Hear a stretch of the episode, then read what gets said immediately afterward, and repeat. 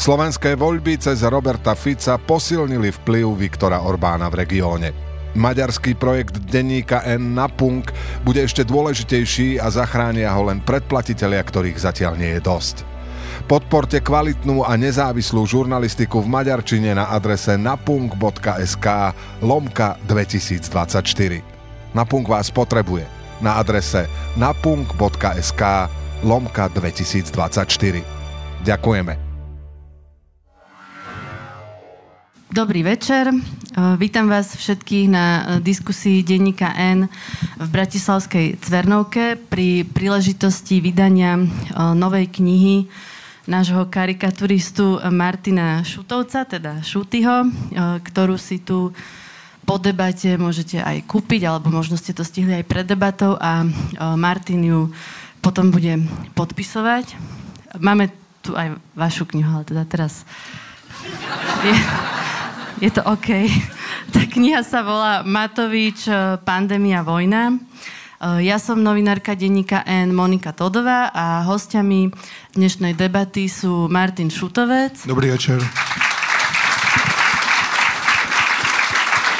A bývalý premiér Ludovit Odor, ktorý do tejto knihy napísal aj také úvodné slovo. Dobrý večer.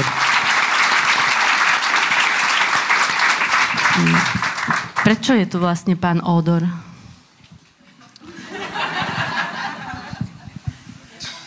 Ja neviem, ty si ho pozvala. Ale tak e, napísal mi tam ten úvod, lebo som si ho vyškemral, aby to malo, keď som zistil, aké, aké majú predaje tie jeho knihy, tak e, som aj ja chcel. Chcel som na tom sa trošku poparazitovať. Tak my máme ten taký, že symbiotický vzťah, nie parazitický, ale symbiotický a už veľmi, veľmi dávno a jedného času ani ja som nevedel, že či je to moja kniha a Šuty do toho kreslí, alebo je to Šutyho kniha a ja, ja niečo píšem k tým obrázkom. Že podľa mňa nám to celkom funguje, tak ja som rád, že tu môžem byť. No a ako ste sa vlastne zoznamili? Lebo ak som správne čítala to úvodné slovo, tak iniciátorom ste boli vy, pán Odor. Áno, áno. Z nejakého dôvodu e, som chcel napísať takú popularizačnú knihu e, ekonomickú. A tak prečo mať také, že priemerné plány? Treba mať, že veľké plány a potom sa uvidí. Tak som si tak povedal, že veď, veď čo, ja chcem, aby to nebolo také suché, že nech sú tam také karikatúry, že kto je taký karikaturista, tak som pozrel, do sme kresli nejaký chlapík, nejaký šútovec. No dobre, tak ten bude dobrý do tej knihy určite. Tak, ale že ako ho zohnať, toho šútovca? Tak zlaté stránky, pekne. V Bratislave nebolo až tak veľa šútovcov, že tuším na druhý alebo tretí krát som sa dovolal rodičom. A, a potom... To ešte neboli mobily vtedy? A, mobily boli, ale ja som nepoznal číslo, takže normálne na pevnú linku cez zlaté stránky. A mladšie generácie nevedia, čo sú zlaté stránky. To, to je taká... Moj, moji rodičia buchla. majú pevnú linku, ešte stále môžeš, môžeš tam volať. Áno, áno. No, uh, tak... No, no čo sú zlaté stránky? Povedzte. Zlaté stránky uh, je, keď vyhľadávate v telefóne, v zozname kontakty, tak je to to isté len v tej analogovo-papierovej forme. Tak to boli tie zlaté stránky pre mladšie generácie. No a potom sme sa stretli v, už si nepamätám, ktorej kaviarni, ale išli sme vlastne do, do centra mesta a, a prišiel taký strašne divný chlapík. To bude on? To asi nie.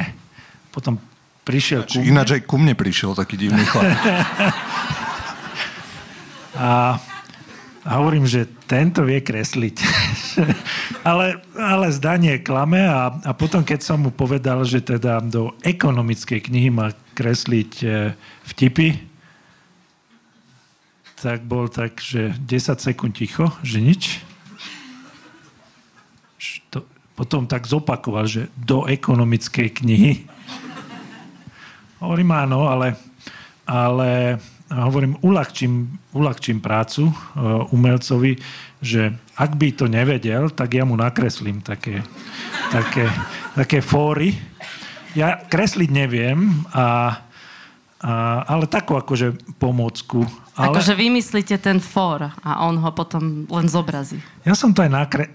No, on všetko zničil veľmi dobre, lebo už tie exempláre neexistujú. Určite? Ale, To si myslíš.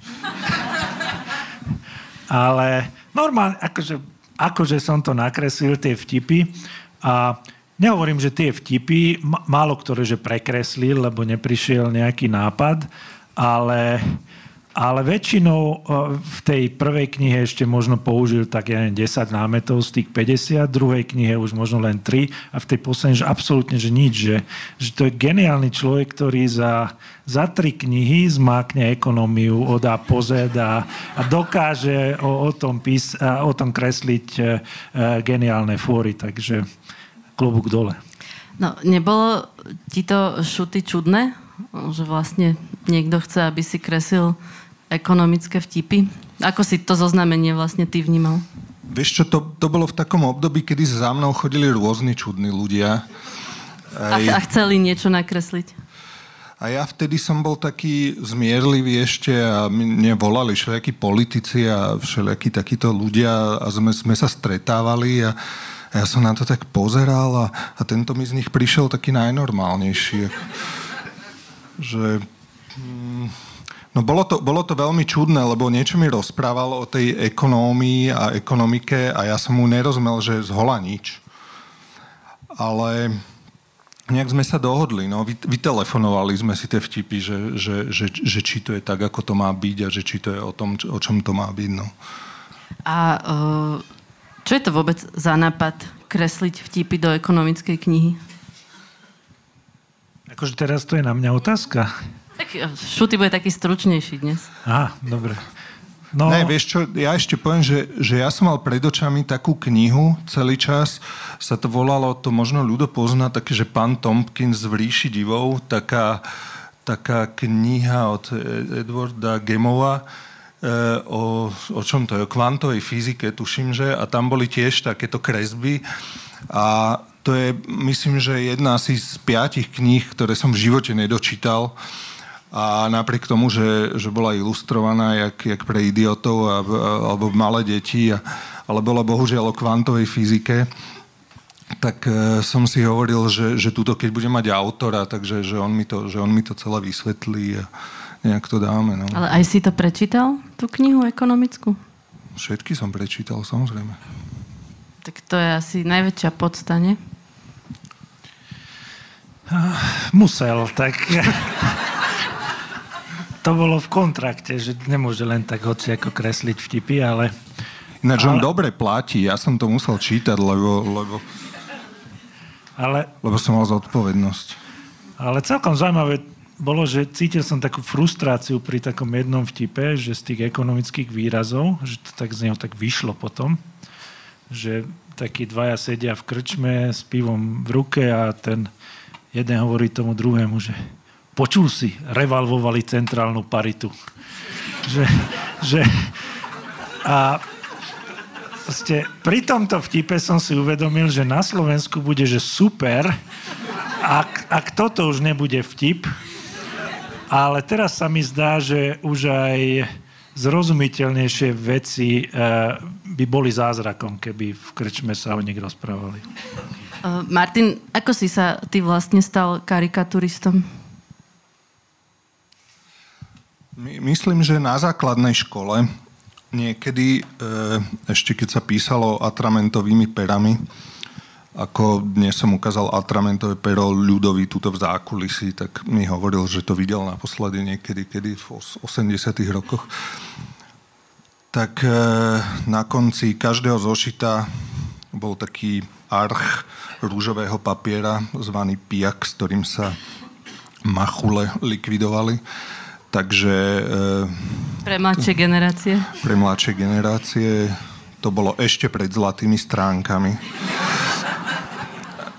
To bola taká rúžová stránka jedna.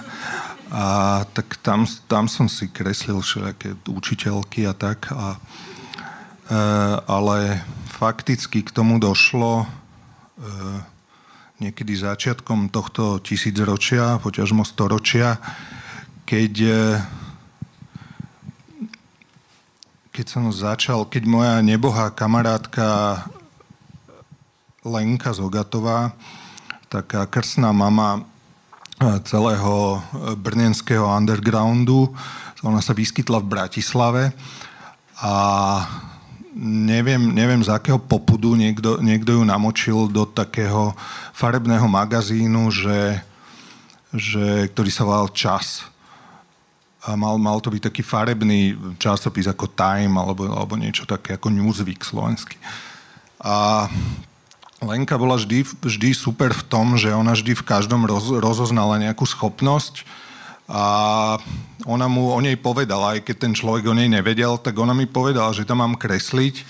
A ja, keďže sme boli dobrí kamaráti, a, e, tak som jej to uveril, tak som to išiel robiť.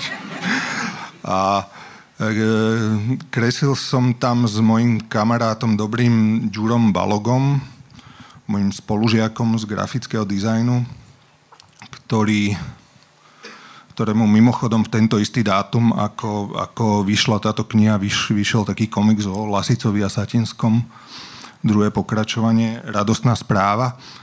A my sme to ťahali ako dvojica a sme každý týždeň tam nakreslili. To bol, to bol zaujímavá doba, lebo v tom časopise bolo asi, ja neviem koľko, no 30, 30 karikatúr a ilustrácií a tak. Takže na tom sme robili a keď ten časopis zakapal, ako mm, každý časopis na Slovensku zakape, tak, tak ma odchytil v krčme divadla Stoka súčasný môj šéf-redaktor, vtedy, vtedy pracovník zahranično-politickej redakcie e, denníka SME Matúš Kostolný a povedal mi, že že by chceli, aby som kreslil do tých novín, eh, lebo majú nejaké problémy s pánom Vícom, ktorého ja som veľmi uznával, tak eh, ja som na to pristúpil, ale s tým, že necítim sa na to, že by som to mohol robiť každý deň, tak zavolal som si starého partiaka Ďura Baloga a eh, takto vo dvojici sme to ťahali, tuším, že mesiac kým Ďuro skolaboval a hovoril, že to nedá každý deň a že ľudia mu vypisujú hrozne akože nenávistné veci a že mu nadávajú na internete a neviem čo a že toto nemá zapotreby. No tak som tam zostal, no, 20 rokov. Každý deň. Každý deň. No, tak áno, akože kreslíš vlastne do denníka 20 rokov skoro každý deň, o, musíš byť v obraze. Vlastne ty ten obrázok odovzdávaš, kedy máš deadline? 16.00? Tak je to? Uh, neviem, ako to je v skutočnosti, ale naši grafici mi tvrdia, že, že o piatej. Mm-hmm. No. Snažím sa to medzi pol piatou a piatou. No. Neviem, možno, možno je to aj no neskôr. Ako, ako vlastne vyzerá tvoj deň, že kedy ti ten vtip napadne, že 13.30 alebo... Niekedy aj 16.30. Deň vyzerá tak, že sa ráno zobudím, e, prečítam, ráno si, asi prečítam také... si internety, predtým som si prečítal noviny normálne, po, poskenujem si agentúry, všetko, e, potom potom si z toho idem oddychnúť do kaviárne a tam sedím a, pozorujem tie nové modné trendy, ktoré potom budem zobrazovať. A potom dojdem domov, potom si to znova prečítam, že, že či sa mi to nezdalo celé. A potom si láhnem na gauč a tam na to tak myslím. A potom, mi, e, a potom mám taký šalát v hlave, akože myšlienkový, tak potom si sadnem na, za stôl a začnem, začnem sa preberať v tých nápadoch. A, ale to je ideálna situácia. Normálne to vyzerá tak, že mi nenapadne nič. A okolke voláš Patajovi. A potom máme dohodu s mojim e, nadriadeným e, šéfom komentárovej strany Romanom Patajom, že, že on mi pošle takú zvodku E, každý, každý deň, že čo sa deje, že, že, že čo bolo na tlačovkách a čo, o čom budeme písať a tak. A No a ja mu tak o tretej hystericky píšem, že kde to je, že pošli mi to konečne a on, že nemôžem, nemôžem, píšem o bojoch na Ukrajine.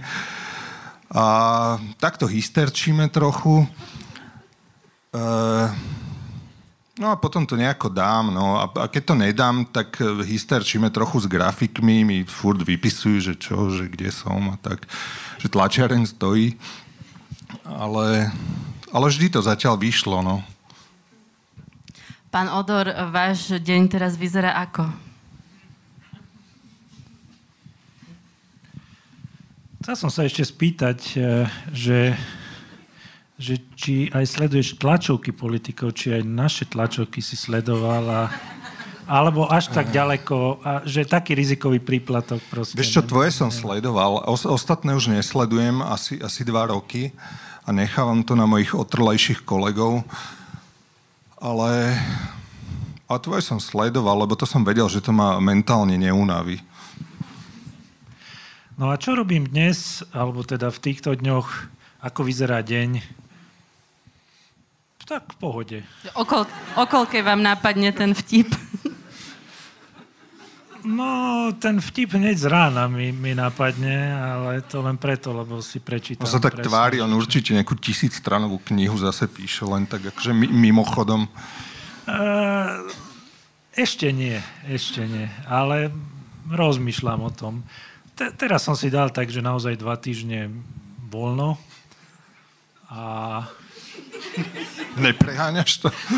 A, a, ale z toho týždňa som bol chorý, takže zase, zase vyčerpal som všetky one, tie, neviem, čo vo PN-ku. firmách hovoria, tie PNky, sick days a hoci čo, takže... Od, od... Si na úrade práce teraz prihlásený? Alebo... Nie, rozmýšľal som, že prídem tam k okienku a že, a že, a že tam treba tie kolónky vyplňať, že, že čo ste robili predtým.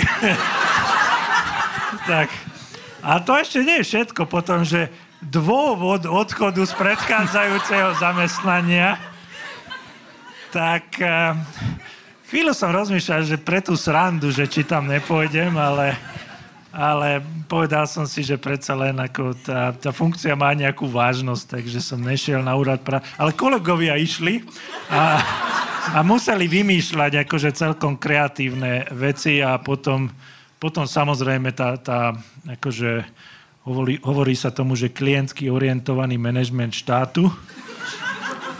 A toto to ste prečo nevyplnili? Akože toto vyplniť a čo? Aha, dobre, vy ste, aha, aha, dobre, vy ste, vy ste robili, ria, dobre, riaditeľa ste robili, to, takého tu nemávame. Takže, že, že, že boli také príhody celkom pekné. Vy, vy ste do tej knihy, pán Odor, napísali, že Slovensko-Slovákom a Komárno Komárom je pre vás skutočný skvost?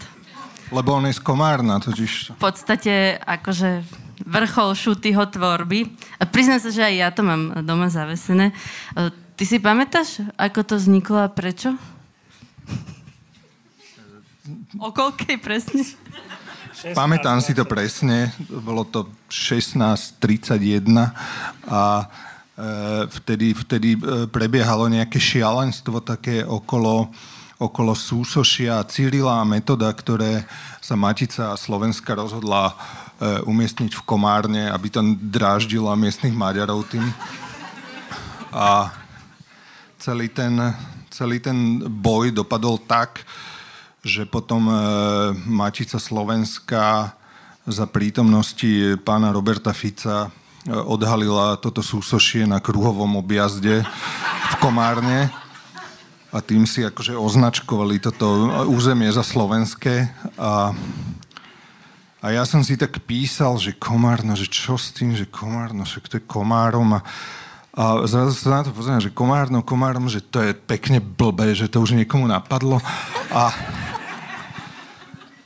lebo akože mladí ľudia, ktorí nepoznajú zlaté stránky a pijak, e, nevedia, že, že v 90. rokoch to bolo akože um, také hlavné heslo idiotov slovenských, že Slovensk, e, Slovensko Slovákom a Maďari za Dunaj a teda. A tak ja som si ano, spomenul... ja som sa potom vždy pýtal, že prečo mám ísť do Petržalky.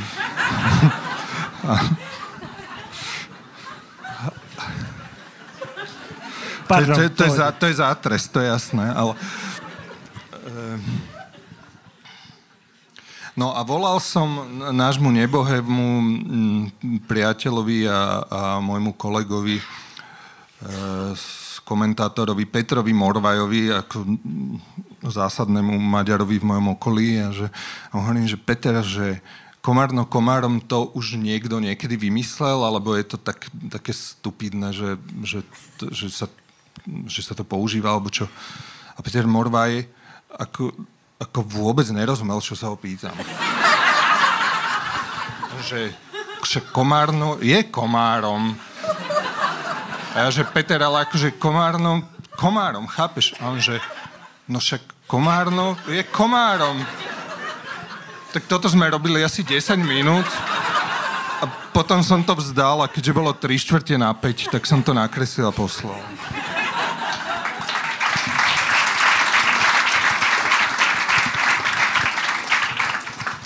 Pán Odor, ešte nejaký obľúbený obrázok?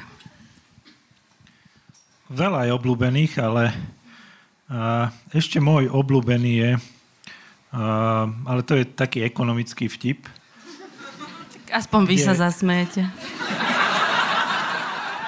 Áno, ale ja som chcel povedať e, veľmi neskromne, že to je jeden, asi jediný vtip, ktorý bol prekreslený jednak jednej teda môj, akože, moja predloha, alebo...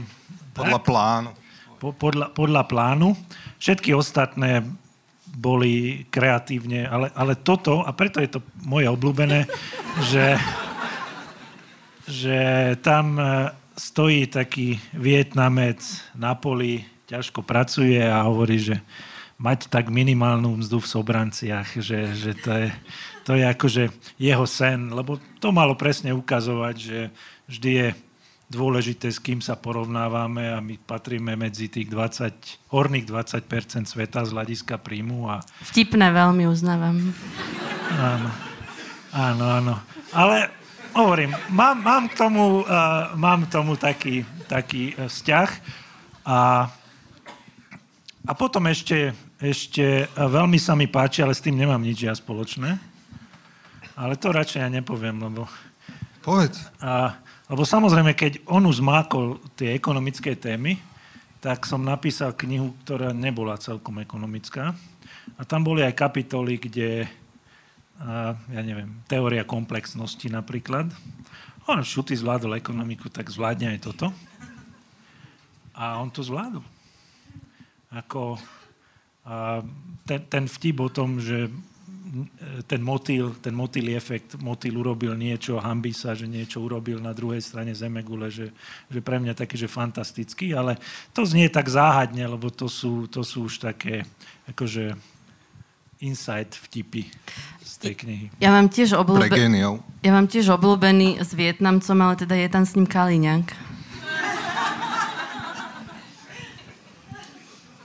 To ešte možno budeš veľa kresliť. No, sú politici, ktorých kreslíš stále. Mm, Fico, Kaliňák, lebo stále sú tu.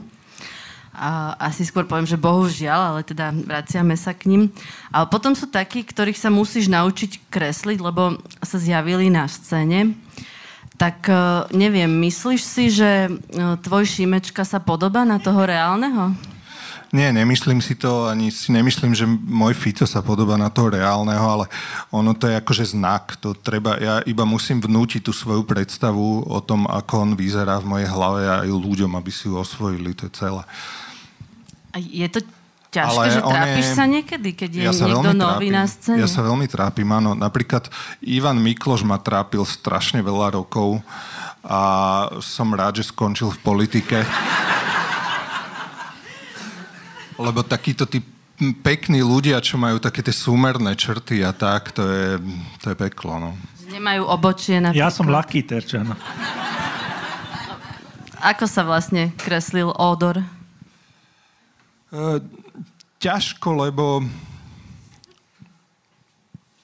Ťažko. Ťažko, mám, mám k nemu úctu točiž to, no. To je, to, je, to je trochu problém vždy. Akože ti je blbé ho zosmiešňovať? Áno, je, je, mi, je mi blbé kresliť ľuda odora a ženy.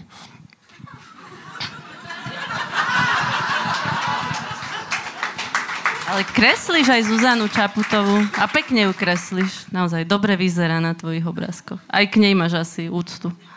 K nej mám nepochybne úctu a snažím sa ju najkrajšie nakresliť, ako som toho schopný. Bohužiaľ, e, vyzerá to tak, ako to vyzerá, ale, ale kresliť ženy je veľmi tenký lat. Prečo? Um,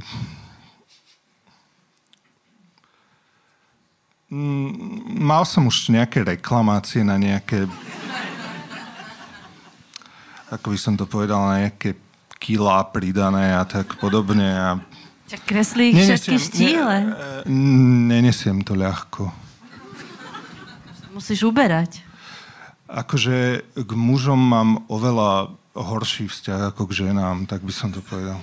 Rozumiem. No, pán Odor, vy ste v Rejšutimu pred nastupom do funkcie povedali, že aby vás nešetril, ale bol vôbec taký obrázok, že ste si povedali, že uf, že už aj Šuty mi to natrel? Asi nie. Ale on bol... mi nedával žiadne dôvody, to je hrozný človek v tomto. ja, že... ja, mám, ja mám veľmi rád ten žáner, takže ja, ja si nevážim ľudí, ktorých urazí karikatúra, že ako keby, že podľa mňa, veď karikatúra je karikatúra, takže a ešte takí, ktorí kvôli karikatúre súdia alebo niečo, že to je mi úplne že cudzí svet. Takže aj preto som hovoril, lebo som sa tešil na, na nejaké dobré karikatúry. Takže a, a nič, zopárik, zop, nie, zopárik bolo, ale, ale škoda, neurobil som nič také tak, také vážne, až ale, také, aby, ale aby, čudoval by si sa, že aj niektorí ľudia, o ktorých by si to nepovedal, takže Ehm, tak to majú tiež radi. Napríklad e, bolo také obdobie, kedy mne volali, vyvolával Erik Tomáš, e, vtedy e, podržtaška pána Kaliňáka. Hovorcu mu robil. Hovor, hovorca. A a potom ešte nejaký hovorca alebo neviem kto od pána Počiatka. A, a to trvalo akože pár mesiacov a ja som mal pocit, že oni sa niekde stavili, že, že si odo mňa niečo kúpia. Títo dvaja.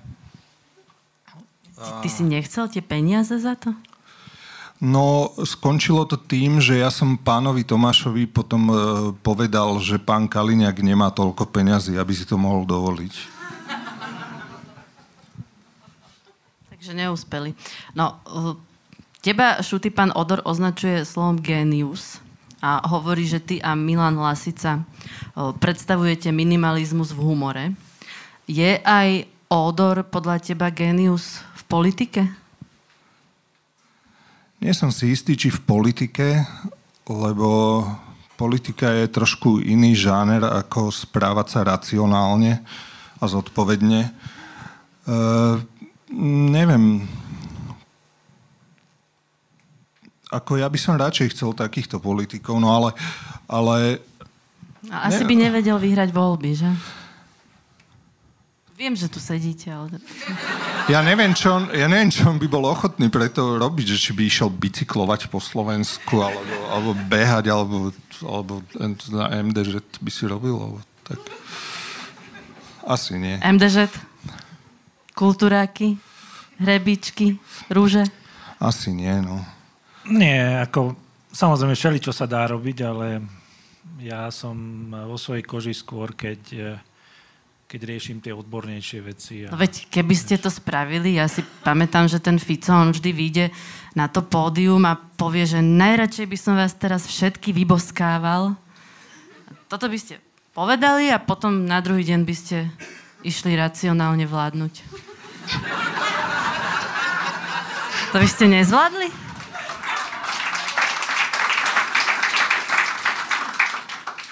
Zvládnuť sa dá všeličo, ale zvládnuť to tak, aby ráno človek sa postaví pred zrkadlo a nehambí sa sám pred sebou, tak to je náročnejšie. Nie je to politik. Ale toto je niečo zlé povedať, že najradšej by som vás všetky vyboskal. To nie, to je bez problémov. To by, to, to, komárne by ste to zvládli. Čo, to, to, je, to je v pohode, ale ako... Skôr, skôr sa mi zdá, že to, čo mi tak nesedí, že viem, že by to ten politik mal robiť, že odfotiť sa niekde len preto, lebo to vyzerá niekde dobre na sociálnych sieťach, ale, ale nejakže prečo? Nevidím v tom nejaký dôvod. Tak ten, ten taký politický marketing mi vôbec nejde, tak, eh, tak preto asi. Chcel si niečo povedať? Iba to, že ono to väčšinou nevyzerá dobre, keď sa odfotí politik. No, uh, vy ste, pán Odor, to prebudenie do povolebného rána označili slovom, že des a hrôza vlastne v tej knihe. A ono sa to prejavuje tak, že e, teda odzrkadluje sa to do toho, akí ľudia sa, sú obsadzovaní do jednotlivých pozícií. A vlastne tie pozície neobsadzujú ľudia, ktorí sú ako keby najmudrejší, najšikovnejší z nás, ale v podstate niekedy takí akože najhorší, často nevzdelaní, e, primitívni ľudia, ktorí sa vôbec nevedia ani len, že také základné slušné správanie. Ako sa s tým podľa vás majú vysporiadať takí mladí ľudia, lebo to je téma, ktorá vás zaujíma, ktorí chodia do školy a v tej škole to stále platí, že vlastne čo vieš, takú známku dostaneš a ak si najlepší, tak, tak si naozaj najlepší a si, si ocenený. A keď oni vidia, že po tých voľbách v tom verejnom živote je to úplne naopak, to musí byť strašne frustrujúce, nie? Pre tú časť školákov, ktorí, ktorí sú dobrí, áno. Pre tú druhú časť je to veľmi dobrá správa, podľa mňa. Že, Pozbudzujúce. Že, áno, že hoci kto môže byť ten minister, pozrite sa, akože už, akože už látku nevieme dať nižšie, už akože že preleze takmer každý. Že to je podľa mňa, že aká motivácia do života, že hneď zavrem tú matematiku, veď na čo? Vidím, že kto, kto sa uplatňuje v živote. Ale horšie je, že aj, aj tie že, že keď sa to už dostane do škôl, že aj učitelia dosť často majú tie pomílené e, videnie sveta, dezinformácia, to je už potom a, veľmi zle pre, pre tú krajinu, keď sa to dostane aj do tých škôl. Že aj, aj preto som cítil takú potrebu vlastne napísať e, tú knihu, lebo sa mi zdalo, že všade je, všade je veľa balastu, všade veľa dezinformácií, nepráv, propagandy, populizmu, tak, tak ma tak svrbeli ruky, že musím s tým niečo spraviť. No a tým lepším študentom, tým by ste čo povedali? Tak oni nám to hovoria každý rok e, svojimi nohami. Volia svojimi nohami a idú túto 200 kilometrov od Bratislavy alebo 100 kilometrov od Bratislavy. Takže Takže to je ten asi najväčší problém, ktorý momentálne máme, že nevieme ponúknuť nejakú perspektívu tej mladej e, generácii. A, a keď to tak dlhodobo zostane, tak čo, stiahneme rolety, zhasneme svetlo. No. Proste musíme, musíme stále na tom pracovať a veriť v to, že, že sa to podarí. No, ty si, Šuty, nedávno robil rozhovor s kolegyňou Mariou Benedikovičovou asi povedal, že s tými, ktorí vyhrali voľby, je ťažké súťažiť, lebo že nikdy nemôžeš vyhrať proti divochovi s kijakom, keď máš holé ruky a hovoríš mu, že sa s ním nejako civilizovane dohodneš. No ale ako ich teda poraziť?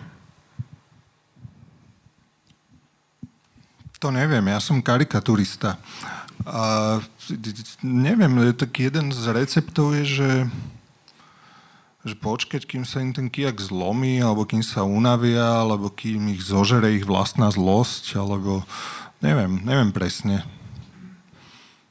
Alebo normálne, keď už pôjde o život, normálne... Demonstrovať. Tak... E... Vieš, lebo tí slušní ľudia nemôžu zobrať ten kijak. E, Nemôžu môžu, byť divosi. Môžu, akože mali sme Slovenské národné povstanie, trebárs. Takže už keď akože je najhoršie, tak sa treba postaviť a treba to vyriešiť. No. Pán Odor. Aj necivilizovanými metodami. Niekto mi minule hovoril inú metaforu, že ako keď človek hrá šachy s holubom, hej, že keby zbúra tam celú šachovnicu, ešte tam nechá nejaké značky a potom odletí a nedá sa vyhrať jednoducho. Ale e, tak, také optimistickejšie je, aby sme sa bavili aj, aj o, alebo aby sme sa rozprávali o tom, čo, čo ja som vnímal ako také viac optimistické, že, že naozaj je na Slovensku dosť ľudí, dobre, nie je nadpolovičná väčšina, ale stále dosť ľudí, ktorým na tej krajine záleží, že máme tu naozaj super aj nejaké občianske združenie firmy, ktoré často musia suplovať úlohy štátu, vzdelávajú svojich zamestnancov, máme tu a nejaké mimovládky, ktoré pomáhajú v tých e, zaostalejších regiónoch alebo, alebo s marginalizovanými skupinami ľudí alebo e, pre rôzne menšiny, ktoré tu máme na Slovensku, že ako keby každý z nás dokáže posunúť e, to Slovensko trošku dopredu a keď to nevzdávame, že budeme mať stále nejakú tú iskru v sebe, tak e, dobre, možno, že nezapneme o 7 správy večer, že budeme mať taký pokojnejší život potom, ale stále e, sa budeme cítiť dobre v tom, že sme niečo sami urobili a nemusíme čakať nejakú spásu úplne z hora. Pre mladšiu pre mladšiu generáciu správy v televízii o 7. Aj pre starší už pomaly, lebo uh, veľa ľudí už vypína správy a vola, kedy to pozerávali a keď som povedal, že veď včera som bol v správach. Nepozerám správy. No, vy ste dávali po odchode z funkcie 5% šancu tomu, že pôjdete do politiky. Pred mesiacom teda nejak sa to zvýšilo? Tak neviem, teraz ma Šúty ohodnotil, mi, mi povedal, že na to nie som, tak... Uh, asi, Všetko odvolávam. Asi, asi, asi to tam zostáva. Nejaké ponuky sú, samozrejme, ale stále ešte som sa nerozhodol, že, že, že ktorým smerom, lebo ja rád pomôžem v nejakých veciach, ale človek musí poznať aj svoje nejaké limity a, a možnosti. A tie končia pri MDŽ? Ah, tak uh, voskávam vás všade, alebo teda, že všetkých...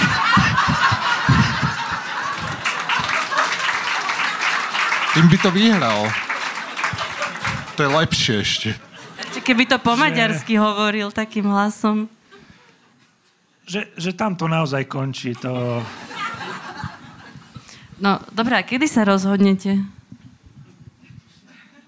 Ponáhľame sa Ona je hrozná, že? Ona furt na nieko tlačí, že? Ponáhľame sa, podľa mňa. No neviem, lebo tak... Potom vzniknete ako demokrati dva mesiace pred voľbami a budete mať 3%. Tak ako... Treba ako roky na tom pracovať, nie? Keď niekto ide Však, do politiky. demokrati už sú založení, možno k ním pôjde. A kde, kde by si si ho tak najlepšie vedel predstaviť? Lebo možno aj PSK no, by pomohol, mi teda, nie? Poraď mi, že teda čo?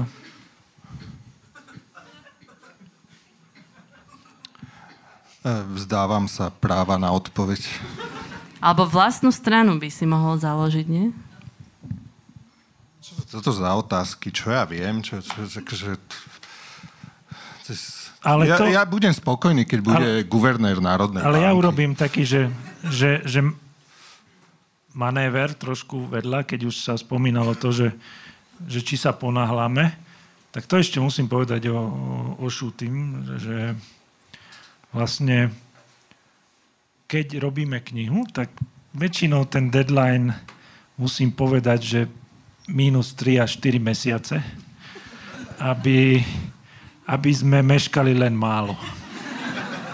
Ste to teraz zahovorili. Hovoril som, že taký krycí manéver. No, e, dnes parlament schválil programové vyhlásenie vlády. Vy ste to čítali? Musím sa priznať, že som sa do toho pustil, ale mne, nič konkrétne som tam nevidel, tak som to potom nedočítal. Že zdalo sa mi to také, taká slohová práca a nebavilo ma to. A teraz už nemám nemám povinnosť to čítať, tak e, tým pádom čítam veci, ktoré ma bavia.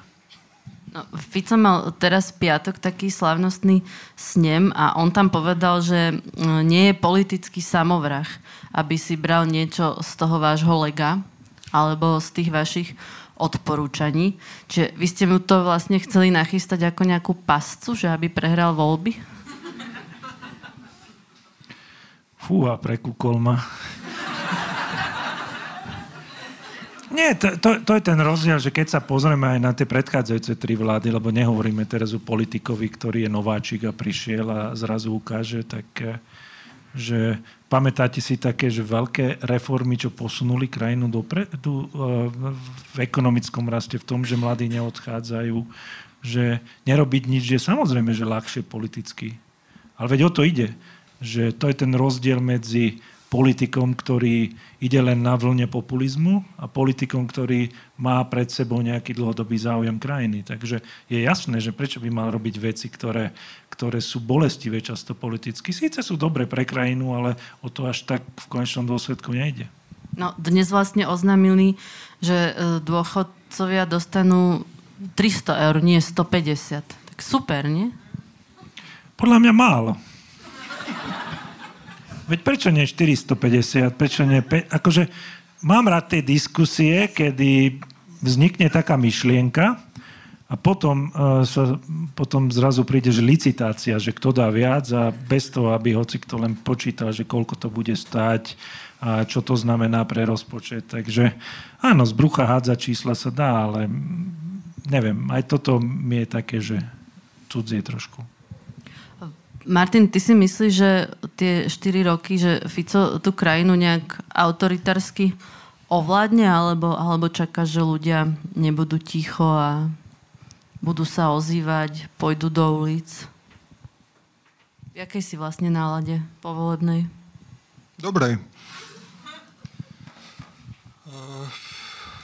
Neviem, trošku mi začalo liesť na nervy, že keď sa tu všetci začneme rúcať, že, že o, čo sa nám strašne stalo, ale ja by som apeloval na našu pamäť, že, že toto je čisté deja vu, že už sme to zažili x krát v živote a vždy sme to nejako nakoniec vládli síce ako motáme sa trošku akože na mieste a prešlapujeme a niekedy ideme aj dva, dva kroky vzad, ale potom ideme krok dopredu a tak, takže ja si myslím, že to dáme a e, Troš, trošku ja už mám pred občianskými protestami rešpekt no, od, od čias protestov Gorila a, a podobne. Pán Odor Fico nás teraz označuje za nepriateľské médiá. Oficiálne oznámil, že s nami prerušuje akúkoľvek komunikáciu. Prečo to robí? Tak podľa mňa je to to, čo, o čom sa rozprávalo aj v zahraničí pred voľbami, že otázka bola od iných premiérov, keď som bol uh, tesne uh, po voľbách uh, na samite, že či hrozí nejaká urbanizácia Slovenska. A tam vidno, že tá technológia moci funguje veľmi efektívne, kde sa Orbán snažil ovládnuť všetky médiá a mať úplnú kontrolu. A, a takisto boj proti mimovládkam, boj, alebo teda nepodporovať Ukrajinu. To sú všetky tie momenty, ktoré vlastne aj táto vláda využíva na to, aby sa, aby sa snažili ísť takouto autoritárskou cestou. Otázka je, že či sa dá to takisto urobiť ako v tom Maďarsku a tam ja nie som si celkom istý, že tuto to bude oveľa náročnejšie a podľa mňa a preto to robí, lebo e, už len čakám, že kedy bude že ministerstvo dezinformácií, hej, že ako, ako podľa mňa a, a dokonca vidím tam zo pár nominantov takých, že že toto by vedeli akože zvládať veľmi dobre. Ja by som to tak nedokázal. Tak. Koho by ste tam dali? Tak podľa mňa stačí tam prehodiť eh, zo pár mien z existujúcich ministerstiev a už by to bolo. No, a keď hovoríte, že si nie ste istí, že sa mu to podarí, tak to si prečo myslíte? Lebo si myslím, že aj, aj tie médiá, že už uh, tu tá kultúra je trošku iná. Médií dosť často je aj o predplatiteľoch, nielen o nejakej štátnej inzercii, takže ťažšie to tak jednoduchšie ovládať tie médiá. A aj tá tradícia tej nezávislej žurnalistiky je tu, je tu taká pomerne silná za ostatné roky. takže preto sa toho bojím menej. Šuty, teba Fico dokonca kedysi dávno žaloval. Povedz mladšej generácii, za čo to bolo?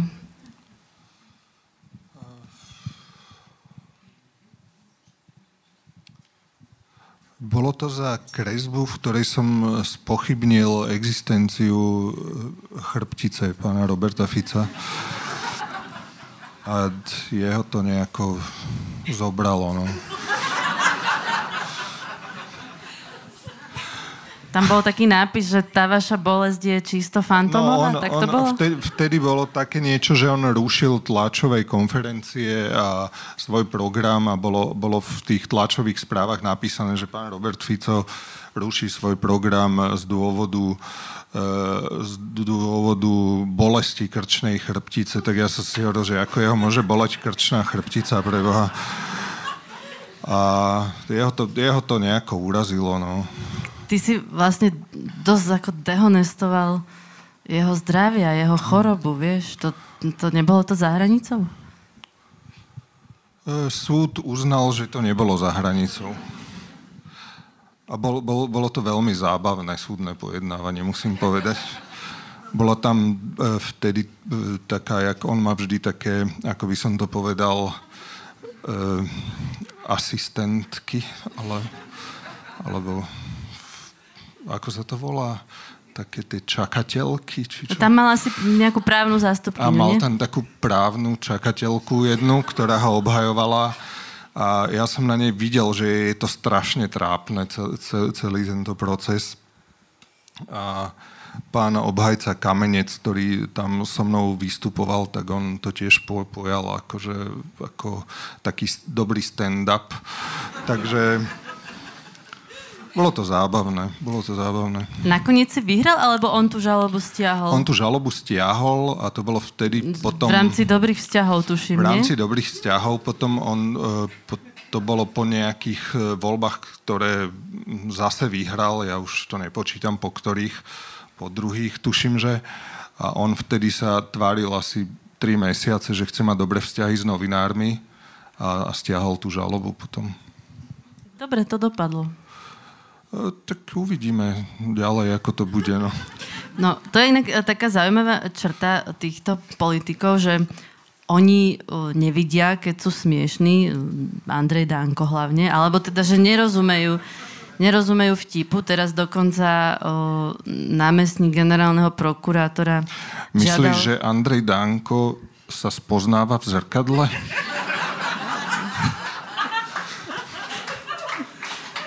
môžeš to skúsiť nakresliť. No ale teraz som, som chcela dopovedať, že, že námestník generálneho prokurátora žiada vlastne vysvetlenie Danglarovej karikatúry, ktorú dostal Daniel Lipšic e, k narodeninám a že tiež vlastne chce, že, že či tam neboli porušené... Že aké vysvetlenie? Že chce vedieť, čo je tam nakreslené? Že, proste, že či, či to neporušilo nejaké etické, etické normy, lebo je tam nejaký vlak, vlk, nie, nie, drak, prepač, ktorý má akože viachlavý, viachlavý drak, ktorému ten Lipšic akože stína tie hlavy a je tam aj hlava žilinku a podobne. Je to proste akože drsné. No a, a zaoberá sa tým etická komisia prokuratúry touto karikatúrou. Etická komisia čoho? Ka, ka, karikaturistov? Alebo... No. Aká etická komisia? Prokuratúry. A čo má prokuratúra s karikatúrou? No, to, to, bude, to, bude, to bude zaujímavé, ako k tomu prístupia. Pán Odor, prečo to tak je, že vlastne... Počkaj, to ešte dovysvetli. Ja, ja, ja to nechápem, že aká etická komisia, čo? Ako, za, chvíľu, nejakí, za chvíľu aj s tebou, ale... Tam sú nejakí akože kunsthistorici, ktorí si to študujú, alebo čo? Akože... Tam sú prokurátori, prokurátori, ktorí dohliadajú na to, či sa iní prokurátori správajú eticky. Aha, čiže problém je to, že oni mu to dali... Že to, ako, dostal, že to, je... že to dostal ako dar a že on je teda špeciálny prokurátor a nie... Čiže problém je v tom, že oni mu to dali, nie v tom, že to Danglár nakreslil? Asi všade je problém. Aha. Vieš, že celkovo celá tá situácia je problém, že vôbec, vôbec niekto takúto karikatúru v takejto funkcii má takéto dostal. problémy. A hlavne prokuratúra. Áno. Toto treba najviac riešiť teraz. Áno, áno. Akože pamätám si podobnú situáciu. Tiež ma to pobavilo a to bolo o medveďoch, kedy a generálna prokuratúra povedala, že s tými medveďmi, že to urobia poriadok. Čiže ich daj, neviem, dajú do basy? Neviem, neviem, tam... neviem ja, som, ja som rozmýšľal, že môžeme ich strieľať, lebo každý dostane 363, alebo že, že akože čo presne mali na mysli. A, tak e, neviem, majú tam čo robiť, akože, že, že, že keď tieto veci riešia, že as, asi je prezamestnanosť na tej prokuratúre. No, vy ste sa ako cítili na tlačovej besede, keď ste dostali otázku na medvede? Veľmi zvláštne musím povedať, lebo uh, chápem, že sú s tým nejaké problémy, určite aj nejaké škody môžu byť, ale dokonca, dokonca aj zdravotné rizika, ale že toto je jedna z hlavných tém kampane do parlamentných volieb a kde by sme sa mali rozprávať o tom, že ako posunieme tú krajinu za tie 4 roky, tak sa mi to zdalo také, že máme sa tu fakt dobre na tom Slovensku, že ak, ak naozaj, že medveď je top 3 téma pred voľbami, tak klobúk dole, ako naozaj už sme na západe. No, keď teraz e, Peter Pellegrini vyhrá prezidentské voľby, tak e, budeš napríklad ty šuty vyčítať Zuzane Čaputovej, že nekandidovala druhýkrát? E, absolútne to nebudem vyčítať a mne nebude vadiť, keď Peter Pellegrini vyhrá voľby.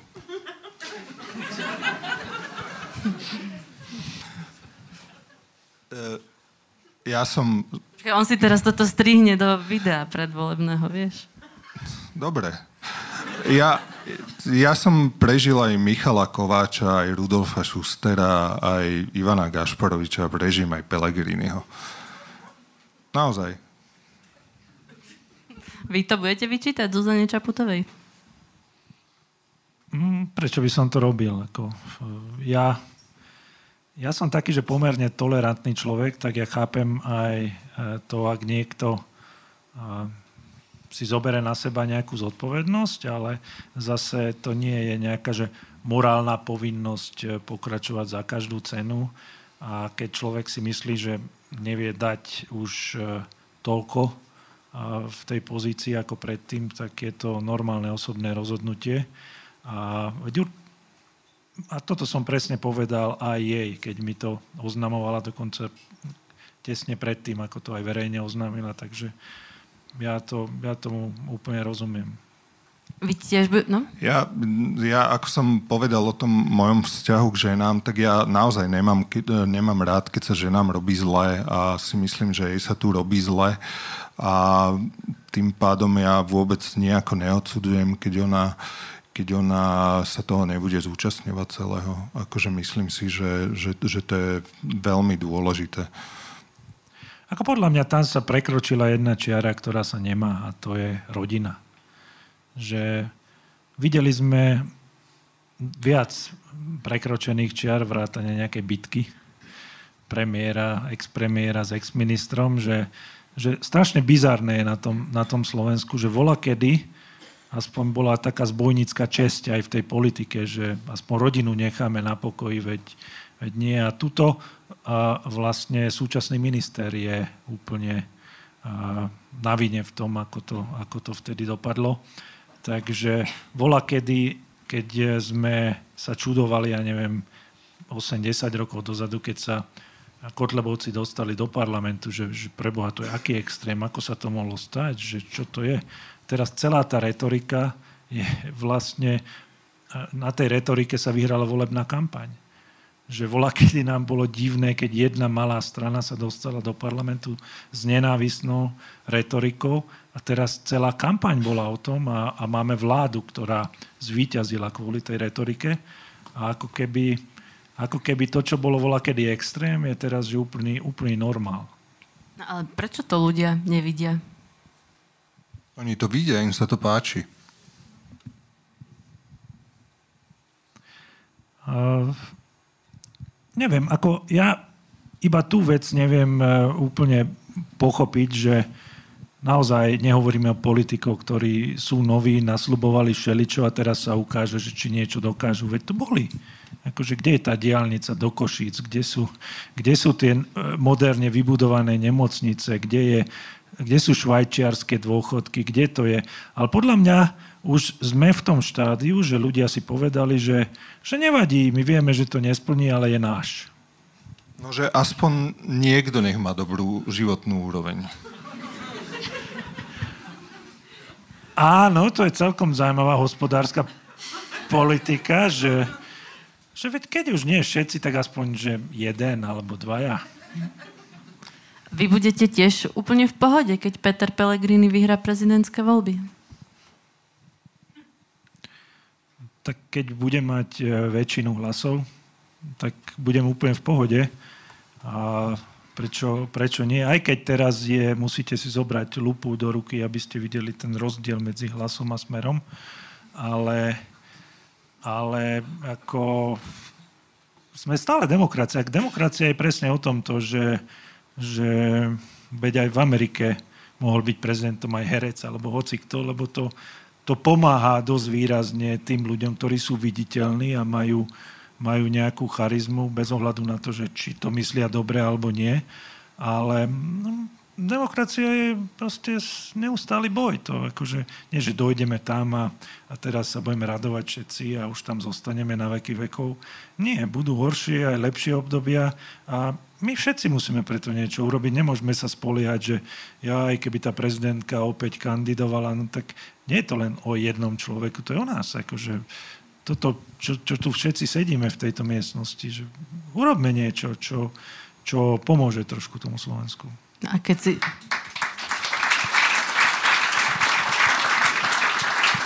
Keď si zoberiete tú lúpu, tak kde ten rozdiel vidíte medzi smerom a hlasom?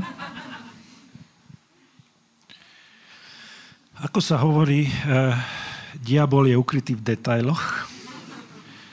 A naozaj tam vidím, a, a, le, ešte stále vidím ten rozdiel, že keď ide o naozaj že veľké hlúposti od ostatných koaličných partnerov, tak predsa len sa ozve ten hlas, že dobre, ale toto sa mi zdá, že, že už úplne veľa ako, ja neviem, Blaha alebo niektoré, niektoré e, vymysly SNS. Takže ako keby, že je tam, je tam ja neviem, nemeral som ten rozdiel, ale, ale stále tam vidno nejaký aspoň malý rozdiel, ale určite nie je taký, aký bol prezentovaný e, za ostatných x rokov, odkedy vznikli.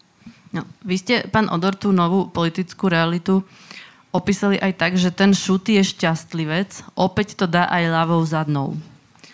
Akože teda bude mať o, e, veľa námetov. O, e, šuty si šťastlivec?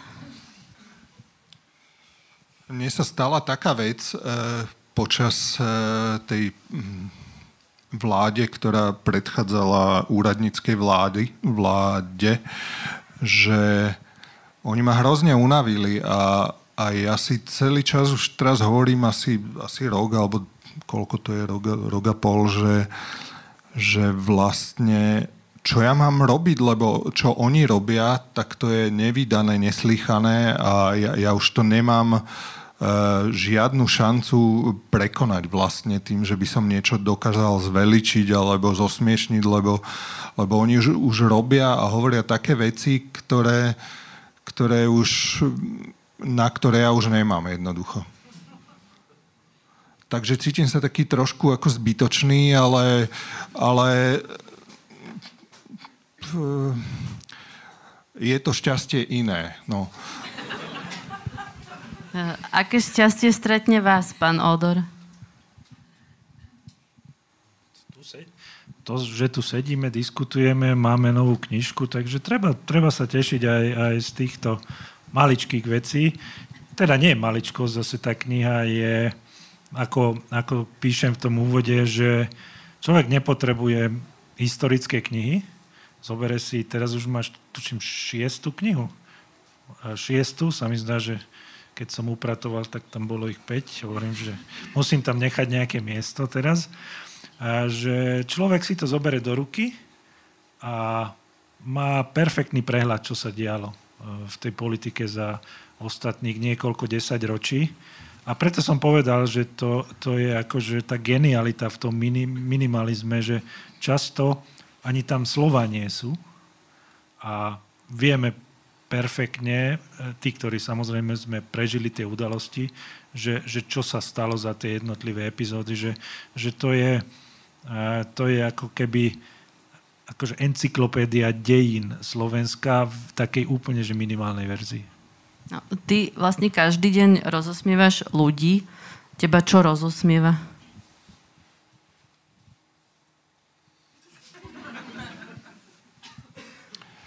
Mňa čokoľvek rozosmieva. Akože hoci čo. Ja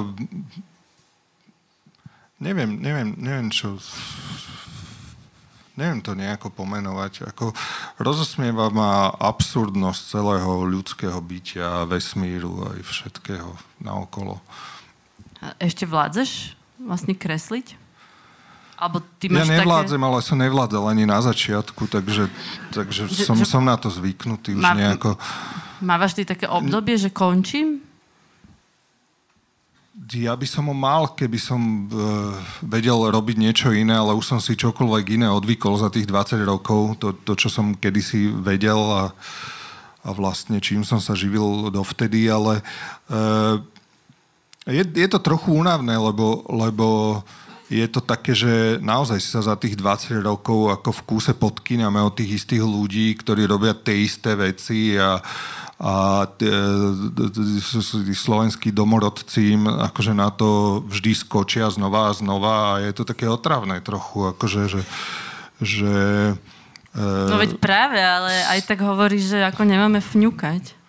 Samozrejme. Však toto tu už presne bolo a už sme mali pocit, že už je to za nami a že ideme ďalej a ale Zase svet je. nie je nikdy za nami. Akože to dejiny sa dejú furt, to je v pohode.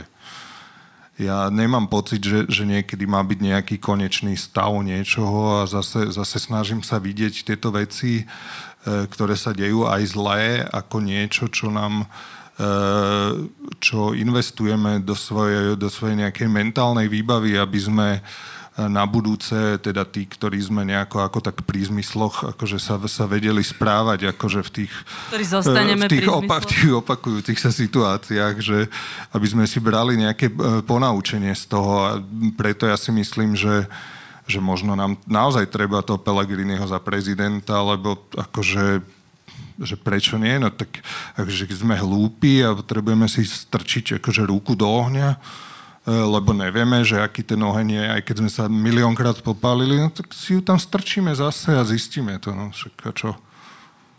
Vás, pán Odor, čo rozospieva okrem Šutyho? Tak ja mám rád taký ten taký absurdnejší, abstraktnejší humor.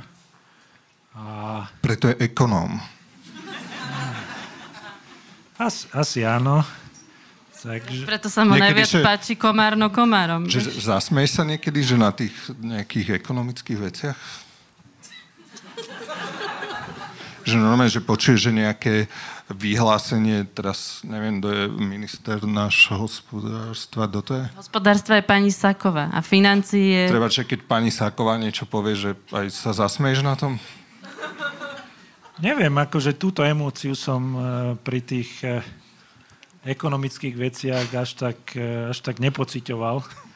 Ale párkrát sa mi stalo v minulosti, že, že nejaký bol jeden nádejný minister financií, ktorý predstavil nejaký plán s obrovskými vecami a, zda, a na tom som sa musel smiať. Hej, ale, ale potom ne, aj tak skončil niekde. Ne, nerobil tvojho šéfa potom, že?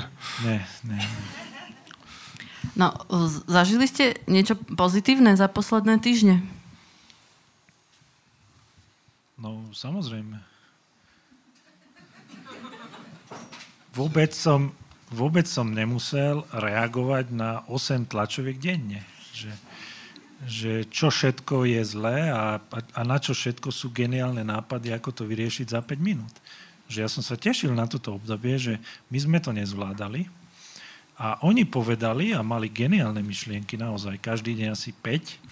A teraz sa teším. Teším sa na tie hermeticky uzavreté hranice, teším sa na lacnejšie potraviny, lacnejšiu energiu sa teším. Hypotéky. Hypoté- všet, akože všetko, veď bude Hypotéky úplne išli dole, že? Ináč to, to mňa hrozne potešilo s tou hypotékou. Toto vyslovene bolo pre ľudí že, že, opatrenie. že ja dostanem od, od Fica, že vraj nejaké peniaze, že kde mi bude sa on splácať hypotéku. To, to, to ma potešilo. Tak áno, teším sa na všetky tieto veci. No, tak No a- To aj ja ináč, to je super, fakt. Čiže ako to je, že najbližšia e, kniha vyjde, keď skončí táto Ficová vláda? E, tak, taký je plán. Taký je plán, názov už máme, dlhodobo vymyslený a roky Fica 4, keďže bol som taký prezieravý, že som urobil roky Fica 1 pred rokmi, lebo som tušil, že to nebude len tak. Takže v pohode za 4, ale podľa mňa aj za menej to bude. To tak zase optimisticky. A e, vy, pán Odor, vy kde budete o 4 roky? Kde sa vidíte o 4 roky? vôbec neviem. A, a asi na Slovensku, ale že presne v akej pozícii, kde a čo budem robiť, tak to, to zatiaľ neviem, lebo tak uh, išiel som vlastne do toho napriek teda tomu, že všetci ma o to odhovárali, tak uh, aj s tým vedomím, že proste tá, tá predchádzajúca kariéra je useknutá, takže musím si nájsť niečo, niečo iné, nejaké nové výzvy, takže, takže tak, no volá, čo si určite vymyslím. Však čo mu dajú na úrade práce? Však teraz vás zase všetci nahovárajú do tej politiky. Všetci nie. Okrem manželky. Ešte som myslel zo pár politikov, ktorí, s ktorými nemám taký, že úplne najlepší vzťah. Fico sa už trasie, nie? Že ako na to MD, že prídete. Áno, áno, áno. Už sa ja tiež, pomaly sa na to teším. Akože. A som vedela, že táto Zo diskusia... začiatku sa to zdalo ako blbý nápad, ale... ale Vedela som, že táto diskusia bude mať nejaký hĺbší význam pre krajinu, tak e, ďakujem veľmi pekne, e, že ste prišli. E, So Šutým sa môžete stretnúť ešte aj e, 4. decembra v Žiline kde bude debatovať so svojimi dvoma šéf-redaktormi, Martinom Šimečkom a Matušom Kostolným. A tiež si tam bude možné kúpiť jeho knihu a nechať si ju podpísať. To bol Martin Šutovec. Ďakujem pekne. A Ludovít Odor. ďakujem pekne. Pekný večer ešte. Monika Todová.